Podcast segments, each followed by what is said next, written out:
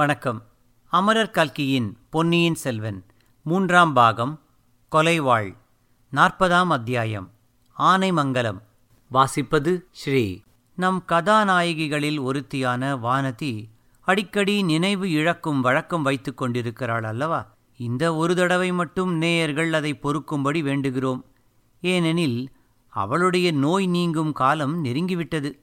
வானதிக்கு நினைவு சிறிது வந்தபோது முதலில் அவள் ஊசலாடுவது போல தோன்றியது. பின்னர் அவள் தான் வான்வெளியில் பிரயாணம் செய்து கொண்டிருப்பதாக எண்ணினாள்.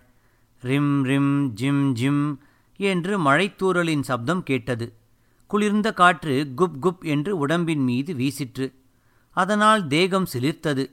சரி சரி மேகமண்டலங்களின் வழியாக வானுலகிற்கு போய்க் கொண்டிருக்கிறோம் என்று எண்ணினாள். சுற்றிலும் இருள் சூழ்ந்திருந்தது. இடையிடையே மின்னல் வெளிச்சம் பளிச்சிட்டு மறைந்தது. முதன் மந்திரி கடைசியாக கஜேந்திர மோட்சத்தைப் பற்றி கூறியதும் யானை அதன் துதிக்கையினால் தன்னை சுற்றி வளைத்து தூக்கியதும் லேசாக நினைவு வந்தன. முதன் மந்திரி அனிருத்தர் கூறியபடியே நடந்துவிட்டது. மண்ணுலகில் என் ஆயுள் முடிந்து இப்போது மோட்சத்துக்கு போய்க் கொண்டிருக்கிறேன். மோட்ச உலகில் தேவர்களையும் தேவிகளையும் பார்ப்பேன்.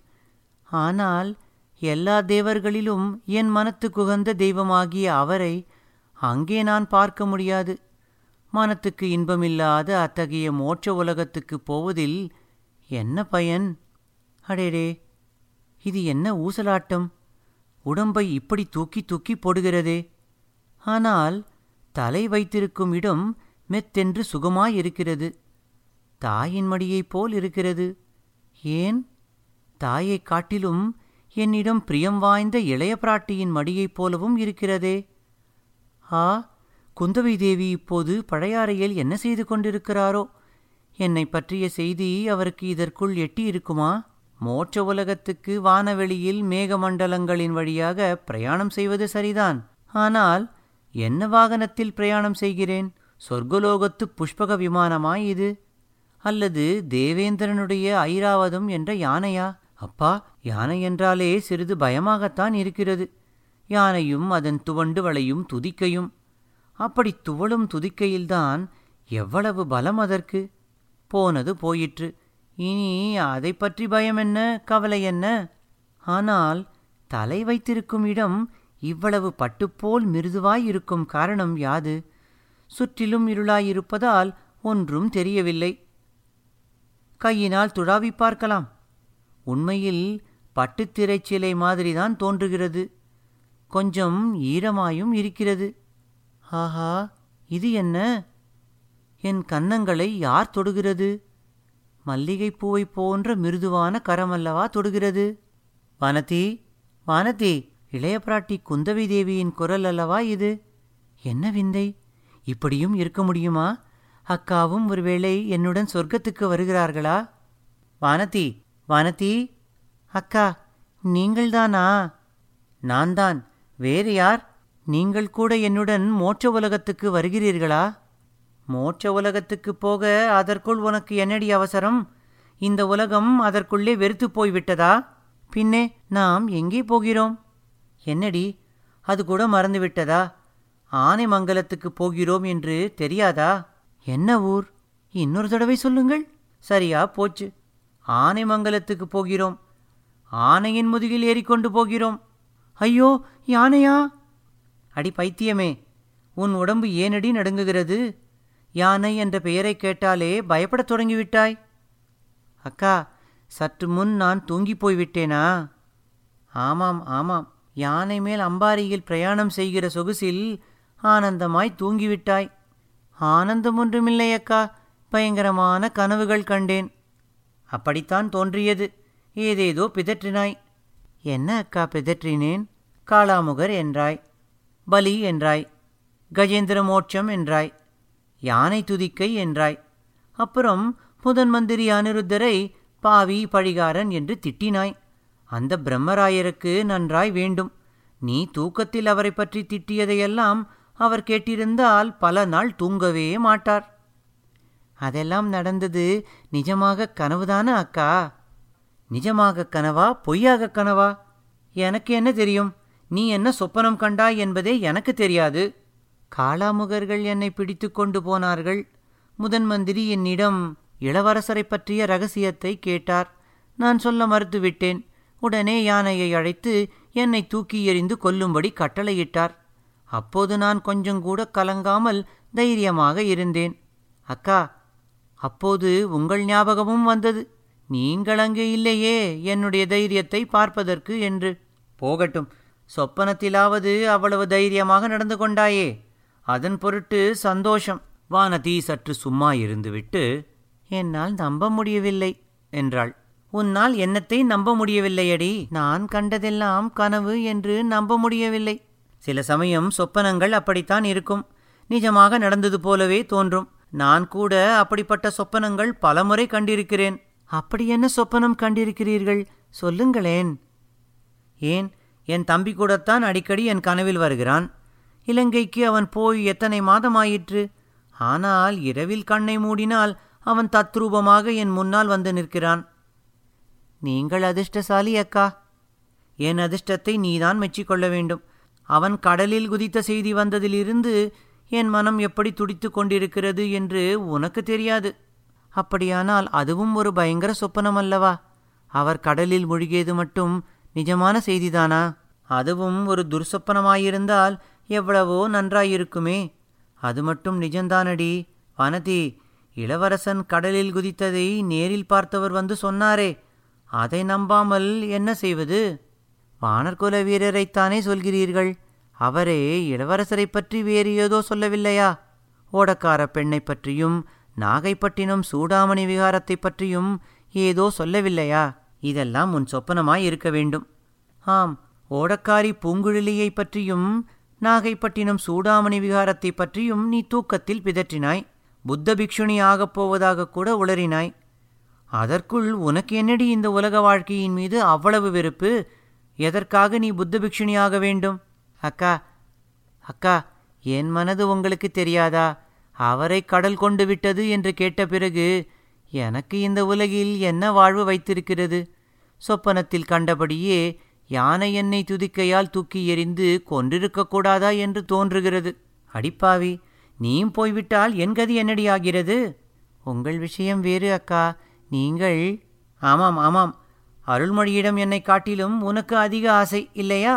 அக்கா அப்படி ஒன்றும் நான் சொல்லவில்லை. தங்களைப் போல் நான் மனோதைரியம் உள்ளவள் அல்ல. அவர் இறந்துவிட்ட பிறகு சீச்சி என்ன வார்த்தை சொல்கிறாய்? அவன் இறந்தான் என்று நீ ஏன் சொல்ல வேண்டும்? உனக்கு நிச்சயமாக தெரியுமா? பழுவேட்டரையர்களும் பழுவூர் ராணியும் பேதை மதுராந்தகனும் அப்படி சொல்லி கொம்மாளம் அடிப்பார்கள். நீயும் நானும் அப்படி ஏன் சொல்ல வேண்டும்? அல்லது ஏன் நினைக்கத்தான் வேண்டும்? பின்னே என்ன சொல்கிறீர்கள்? அவர் சுழிக்காற்றில் கடலிலே குதித்த பிறகு வேறு என்ன ஆகியிருக்க முடியும்? பிழைத்திருந்தால் இத்தனை நாள் வந்திருக்க மாட்டாரா? அடி பைத்தியமே கடலில் குதித்தால் அவனை கடல் கொண்டு விட்டது என்று அர்த்தமா? கரை ஏறியிருந்தால் இத்தனை நாள் தெரியாமலா இருக்கும் என் தகப்பனாரின் கதை உனக்கு தெரியுமா? அவர் இளம் பிராயத்தில் பல மாத காலம் இருக்குமிடமே தெரியாமல் இருந்தது தேடி பிடித்து கொண்டு வந்து இளவரச பட்டம் கட்டினார்கள். என் பாட்டனார் அருஞ்செய சோழர் தக்கோலம் யுத்தத்துக்குப் பிறகு அடியோடு மறைந்து விட்டார். பல வருஷங்களுக்கு பிறகுதான் அவர் இருக்குமிடம் தெரிந்தது. நான் சொல்கிறேன் கேள் வானதி காவேரி தாய் ஒரு சமயம் என் தம்பியை காப்பாற்றி கரை சேர்த்தாள். அது மாதிரியே சமுத்திரராஜனும் பொன்னியின் செல்வனை கரை சேர்த்திருப்பார். நமது கடற்கரைக்கும் இலங்கை தீவுக்கும் மத்தியில் எத்தனையோ சிறிய சிறிய தீவுகள் இருக்கின்றன. அத்தீவுகளில் ஒன்றில் அருள்மொழி ஒதுங்கியிருக்கக்கூடும் அல்லவா அவனை தேடும் வேலையை நன்றாய் செய்யும்படி தூண்டுவதற்காகவே நான் இந்த பிரயாணம் புறப்பட்டேன். உன்னையும் அழைத்து கொண்டு. உனக்கு இதெல்லாம் ஞாபகமில்லை போலிருக்கிறது. உன் பேரில் தப்பு இல்லை. இளவரசனை பற்றிய செய்தி வந்ததிலிருந்து உன் புத்தியே பேதலித்து விட்டது. இப்போதுதான் கொஞ்சம் தெளிவாக பேச ஆரம்பித்திருக்கிறாய். வானதி சிறிது நேரம் மௌனமாய் இருந்துவிட்டு அக்கா நாம் எந்த ஊருக்கு போகிறோம் என்று சொன்னீர்கள்? என்றாள். ஆனைமங்கலத்துக்கு அது எங்கே இருக்கிறது? நாகைப்பட்டினத்துக்கு அருகில் கடற்கரை ஓரத்தில் இருக்கிறது. நீ ஏதோ சொப்பனம் கண்டு உளறினாயே. அந்த சூடாமணி விகாரத்துக்கும் ஆனைமங்கலத்துக்கும் கொஞ்ச தூரம்தான். நீ புத்த பிக்ஷுணியாவதாயிருந்தால் கூட அதற்கும் சௌகரியமாகவே இருக்கும். ஆனால் நீ மணிமேகலையாவதற்கு அவசரப்பட வேண்டாம். பொன்னியின் செல்வனைப் பற்றி திடமான செய்தி கிடைத்த பிறகு முடிவு செய்து கொள்ளலாம் என்று குந்தவை கூறிவிட்டு லேசாகச் சிரித்தாள். அக்கா இது என்ன நீங்கள் சிரிக்கிறீர்கள்? சிரிப்பதற்கு எப்படி உங்களுக்கு மனம் வருகிறது? இளவரசர் பிழைத்திருப்பார் என்று உங்களுக்கு அவ்வளவு நம்பிக்கை இருக்கிறதா? நம்பிக்கை இல்லாவிட்டால் நான் இப்படி இருப்பேனா வானதி? நான் பார்த்து வைத்திருக்கும் ஜோசியங்கள் எல்லாம் பொய்யாகப் போவதில்லை. என் தம்பியின் கையில் உள்ள சங்கு சக்கர ரேகைகளும் பொய்யாகப் போவதில்லை. இதுவரையில் எல்லாம் சரியாகத்தான் நடந்து வந்திருக்கிறது. என்ன சரியாக நடந்து வந்திருக்கிறது? எனக்கு ஒன்றும் தெரியவில்லையே என்றாள் வானதி. உனக்கு ஏன் தெரியப் போகிறது? நீதான் சித்தப்பிரமை பிடித்து அலைகிறாயே. அருள்மொழிக்கு இளம் வயதில் பல கண்டங்கள் நேரும் என்று சொன்னார்கள். அதன்படி நேர்ந்து வந்திருக்கின்றன. பின்னே மற்றவையும் நடந்துதானே ஆக வேண்டும்? மற்றவை என்றால் எத்தனையோ தடவை நான் சொல்லியாகிவிட்டது. நீயும் கேட்டிருக்கிறாய். மறுபடியும் எதற்காகச் சொல்லச் சொல்கிறாய்? பேசாமல் தூங்கு. பொழுது விடிந்து பார்த்து கொள்ளலாம். வானதி மீண்டும் சிறிது நேரம் சிந்தனையில் ஆழ்ந்திருந்து விட்டு ராத்திரியெல்லாம் யானை மீது பிரயாணம் செய்யப் போகிறோமாக்கா? எதற்காக? என்று கேட்டாள். அது கூடவா உனக்கு ஞாபகமில்லை? பகலில் நாம் பிரயாணம் செய்தால் வழியில் உள்ள ஊர்களில் எல்லாம் ஜனங்கள் நம்மை சூழ்ந்து கொள்வார்கள். பொன்னியின் செல்வன் இங்கே சோழ நாட்டின் தவப்புதல்வன் எங்கே என்று கேட்பார்கள். பழுவேட்டரையர் மீது குற்றம் சுமத்துவார்கள். பழுவூர் இளையராணியை சபிப்பார்கள். சக்கரவர்த்தியை கூட நிந்தித்தாலும் நிந்திப்பார்கள். அதையெல்லாம் நாம் எதற்காக காதினால் கேட்க வேண்டும்? நான் தான் ஜனங்களை அப்படியெல்லாம் தூண்டிவிட்டதாக பழுவேட்டரையர்கள் சொன்னாலும் சொல்வார்கள். எதற்காக அந்த வம்பு என்றுதான் ராத்திரியில் புறப்பட்டேன். இதையெல்லாம் பழையாறையிலிருந்து புறப்படும் போதே உனக்குச் சொன்னேன். மறுபடியும் கேட்கிறாய் நல்ல சித்தப்பிரமை பிடித்து உன்னை ஆட்டுகிறது. சூடாமணி விகாரத்துக்கு புத்த பிக்ஷுக்களிடம் சொல்லித்தான் உன் சித்தப்பிரமையை போக்க வழி தேட வேண்டும். போனால் போகட்டும். நீ இப்போது தூங்கு. எனக்கும் தூக்கம் வருகிறது. இந்த ஆடும் குன்றின் மீது உட்கார்ந்தபடியேதான் இன்றிரவு நாம் தூங்கியாக வேண்டும் என்றாள் இளைய பிராட்டி. வானதி இனி ஒன்றும் பேசக்கூடாது என்று தீர்மானித்து மௌனமானாள். அவளுடைய உள்ளம் ஒரே குழப்பமாயிருந்தது. அன்று நடந்ததையெல்லாம் ஒவ்வொன்றாக நினைத்து பார்த்து கொண்டாள். எல்லாம் உண்மையாக நிகழ்ந்த சம்பவங்களாகவே தோன்றியது. எனக்கு சித்தப்பிரமை ஒன்றுமில்லை. அக்காதான் என்னை பைத்தியமாக அடிக்கடி பார்க்கிறாள் என்று சில சமயம் எண்ணினாள். யானை தன்னை துதிக்கையினால் தூக்கிச் சுற்றிய பிறகு என்ன நடந்தது என்பதை எண்ணி எண்ணி பார்த்தாள். ஒன்றும் நினைவுக்கு வரவில்லை. என்னதான் நடந்திருக்கும்? தன் உயிருக்கே ஆபத்தான அந்த வேளைக்கு அக்கா சரியாக அங்கே வந்து தன்னை காப்பாற்றியிருக்க வேண்டும். அக்காவை பார்த்ததும் முதன் மந்திரி நடுநடுங்கி போயிருக்க வேண்டும்.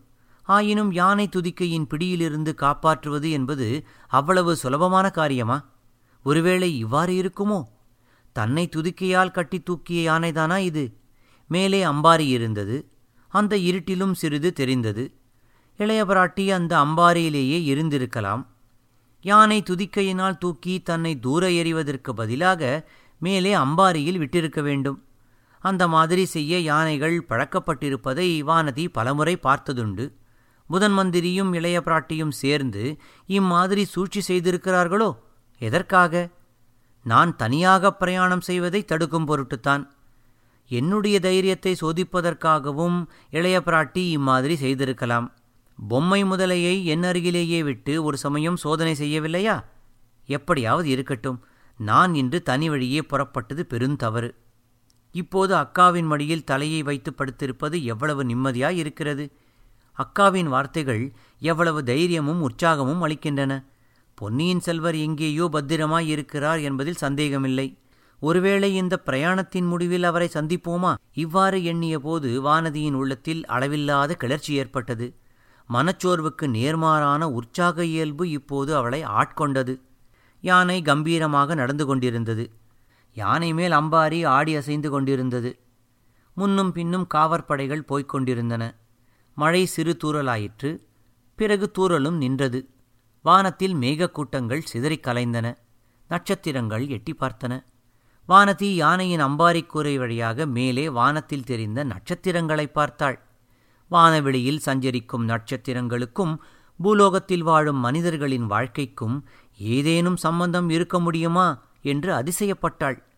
பொன்னியின் செல்வர் உதித்த நட்சத்திரத்துக்கும் தான் பிறந்த நட்சத்திரத்துக்கும் உள்ள பொருத்தத்தைப் பற்றி ஜோதிடர்கள் சொல்வதில் ஏதேனும் உண்மை இருக்குமா? தன் வயிற்றில் பிறக்கும் மகன் மூன்று உலகத்தையும் ஆளப்போகிறான் என்று ஜோதிடர்களுடன் சேர்ந்து அக்காவும் சொல்வது உண்மையாகுமா? வால் நட்சத்திரம் தோன்றுவது ஏதோ உற்பாதத்துக்கு அறிகுறி என்று ஜனங்கள் பேசிக்கொள்கிறார்களே அது எவ்வளவு தூரம் நிஜமாயிருக்கும்? அப்படி என்ன உற்பாதம் நடக்கும்? பொன்னியின் செல்வர் கடலில் மூழ்கியதுதான் அந்த உற்பாதமா? அக்கா கொண்டுள்ள நம்பிக்கையின்படி அவர் திரும்பி வருவாரா? அப்படியானால் வேறு என்ன உற்பாதம் நடக்கக்கூடும்? இம்மாதிரியெல்லாம் வெகுநேரம் சிந்தனை செய்து கொண்டிருந்த பிறகு வானதி லேசாக கண்ணயர்ந்தாள். அவள் கண்விழித்து பார்த்தபோது பொழுது புலர்ந்திருந்தது. புள்ளினங்கள் உதயகீதம் பாடின. இளையவராட்டியும் விழித்து கொண்டிருந்தாள். அம்பாரியின் பட்டுத்திரையை விலக்கிக் கொண்டு வெளியே பார்த்து இதோ ஆனைமங்கலம் வந்துவிட்டோம். சோழ மாளிகையின் வாசலுக்கே வந்துவிட்டோம் என்றாள். இரு இளவரசிகளும் யானை மீதிருந்து இறங்கினார்கள். மாளிகைக்குள்ளே பிரவேசித்தார்கள். அங்கே ஆயத்தமாயிருந்த அரண்மனை தாதிமார்கள் இளவரசிகள் இருவரையும் மாளிகையின் எல்லா பகுதிகளுக்கும் அழைத்துச் சென்று காட்டினார்கள். கடைசியில் மாளிகையின் கீழ்ப்புறத்துக்கு வந்து அங்கிருந்த அலங்காரம் ஒன்றின் முகப்பில் நின்றபடி கடலுடன் கலந்த கால்வாயை பார்த்து கொண்டு நின்றார்கள். அக்கா இளவரசரை தேடுவதற்கு ஏற்பாடு செய்யப்போவதாகச் சொன்னீர்களே என்ன செய்திருக்கிறீர்கள்? என்றாள் கொடும்பாளூர் இளவரசி. ஆமடி வானதி தேடுவதற்கு ஏற்பாடு ஆரம்பமாகிவிட்டது. அதோ பார் ஒரு படகு வருகிறது. அதில் வருகிறவர்கள் ஒருவேளை ஏதேனும் செய்தி கொண்டு வந்தாலும் கொண்டு வருவார்கள் என்றாள் குந்தவை. வானதி திரும்பி பார்த்தாள். சற்று தூரத்தில் மரக்கிளைகளின் இடைவெளியில் ஒரு சிறிய படகு வருவது தெரிந்தது. அதில் இருவர் இருந்தார்கள். அக்கா அந்த படகில் வருவது யார்? என்று வானதி கேட்டாள். படகு தழுகிறவன் சேந்தன் அமுதன் தஞ்சாவூர் பாதாள சிறையிலிருந்து நாம் அன்றொரு நாள் விடுதலை செய்தோமே அவன். உட்கார்ந்திருப்பவள் பூங்குழலி. வானதிக்கு உடம்பு சிலிர்த்தது. அக்கா நான் அந்த பெண்ணை பார்க்க விரும்பவில்லை. உள்ளே போகிறேன் என்றாள். என்னடி அவளைக் கண்டு அவ்வளவு பயம்? உன்னை அவள் விழுங்கி விடுவாளா என்ன? நான் பார்த்து கொண்டிருக்கிறேன். நீ பயப்படாமல் சும்மா இரு என்றாள் குந்தவை. படகு நெருங்கி வந்து கொண்டிருந்தது. யானை துதிக்கையில் அகப்பட்ட வானதி எப்படி உயிர் பிழைத்தாள்? இதை குறித்து அவள் இரண்டாவதாகச் செய்த ஊகந்தான் சரியானது. யானை துதிக்கையை சுழற்றி அவளை தூர எறியவில்லை. மேலே தூக்கி அம்பாரியின் அருகில் லேசாக வைத்தது.